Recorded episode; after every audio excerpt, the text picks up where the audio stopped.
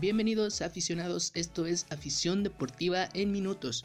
En este programa vamos a repasar lo ocurrido en la jornada número 10 del Guardianes 2021 en los partidos del domingo y lunes. También vamos a checar la información sobre la Champions League, porque ni Messi ni Cristiano Ronaldo podrán competir por la orejona, pero un mexicano sí. Tenemos información sobre la Fórmula 1, pues Checo Pérez y Max Verstappen están listos para romperla con todo en el Mundial de Constructores y Pilotos. Mi nombre es Félix Velázquez, que lo disfruten.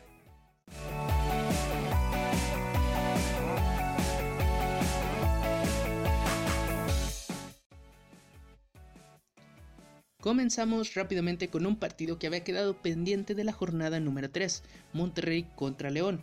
Al minuto número 42, Víctor Dávila con asistencia de David Ramírez pone el 1 por 0 en favor de León.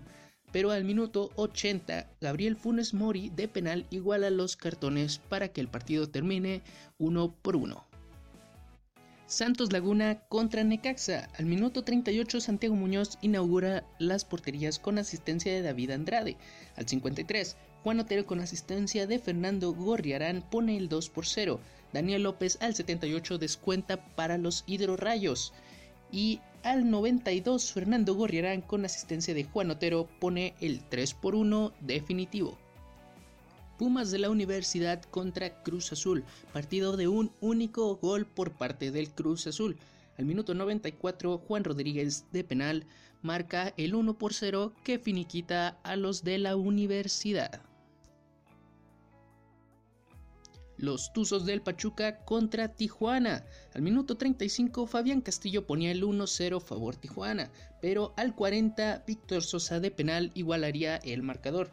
Al 42 Kevin Álvarez con asistencia de Víctor Sosa pondría el 2 por 1 definitivo, dándole la victoria al conjunto hidalguense. La tabla después de la jornada número 10 del torneo Guardianes 2021 queda de la siguiente manera.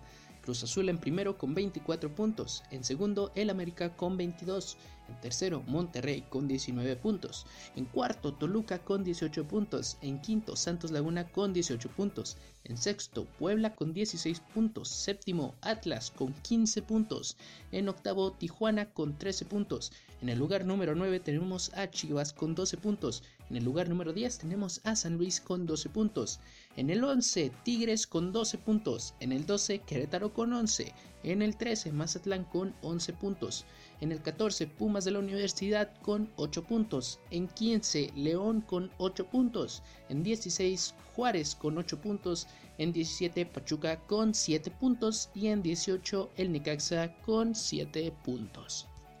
Los goleadores de este torneo son Alexis Canelo del Toluca con 8 goles, Gabriel Funes Mori del Monterrey también con 8 goles, Nicolás Ibáñez del San Luis con 7 goles, JJ Macías de Chivas con 6 goles, Santiago Ormeño de Puebla con 6 goles, Henry Martín del América con 5 goles y Ángel Sepúlveda del Querétaro con 5 goles también. Y comenzamos con los partidos de la UEFA Champions League, octavos de final, partidos de vuelta. Liverpool contra Leipzig. El cuadro de Liverpool partía con una ventaja de 2 por 0 y en este partido logró incrementarla por dos goles más. Al minuto 70, Mohamed Salah con asistencia de Diego Jota pone el 1 por 0 en favor de Liverpool y al 74 Sadio Mané con asistencia de Divock Origi pone el 2 por 0 definitivo. El global terminó 4 por 0 en favor de Liverpool que avanza a la siguiente ronda. Partido súper interesante, el Paris Saint Germain contra el Fútbol Club Barcelona.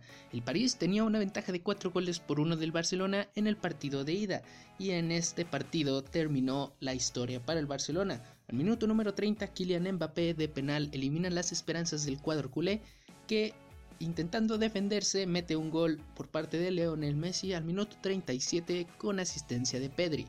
El global termina 5 por 2 dándole el pase al cuadro parisino. Borussia Dortmund contra Sevilla, un partido súper polémico. El Borussia partía con una ventaja de 3 goles sobre 2 del Sevilla en el partido de ida. Al minuto 35, Erling Haaland con asistencia de Marco Reus pone el 1 por 0 para el cuadro del Borussia. Al 49 se desataría la polémica, pues en un gol de Erling Haaland el VAR determina que mejor le da un penal. anula el gol y hace que Erling Haaland cobre un penal para el Borussia Dortmund, el mismo que el portero Bono del Sevilla ataja de una manera impresionante, pero el árbitro determina que el portero se adelantó dos pasos, así que repiten el penal que esta vez Erling Haaland cobra de manera efectiva dándole el 2-0 favor Borussia Dortmund. Al minuto 68 Joseph El Nasiri cobra de penal para darle el primer gol al Sevilla y al minuto 96 aún con un poco de esperanza Joseph El Nasiri marca con asistencia de Iván Rakitic el 2 por 2 definitivo. El cuadro del Sevilla no le alcanzó y el Borussia pasa a la siguiente ronda. Partido súper intenso de la Juventus contra el Fútbol Club Porto. El Porto partía con una ventaja de dos goles sobre uno de la Juventus en el partido de ida. Sergio Oliveira de penal al minuto 19 le daba la ventaja en este partido al Porto. Al 49 Federico Chiesa igualaría los cartones con asistencia de Cristiano Ronaldo. Meditaremi del Porto se iba expulsado al minuto 54. Federico Chiesa, con asistencia de Juan Cuadrado, ponía el marcador 2-1 en este partido, dándole la ventaja y esperanza al Juventus, lo que obligaba a tiempos extra. Sergio Oliveira metería otro gol para el Porto en el minuto 115, casi eliminando las esperanzas del cuadro de la Juventus. En el minuto 117 les regresaría esas esperanzas Adrien Rabiot con asistencia de Federico Bernadeschi, pero al final no le alcanzaría al cuadro italiano para poder pasar a la siguiente instancia. El Porto logra su pase a la siguiente ronda de la Champions.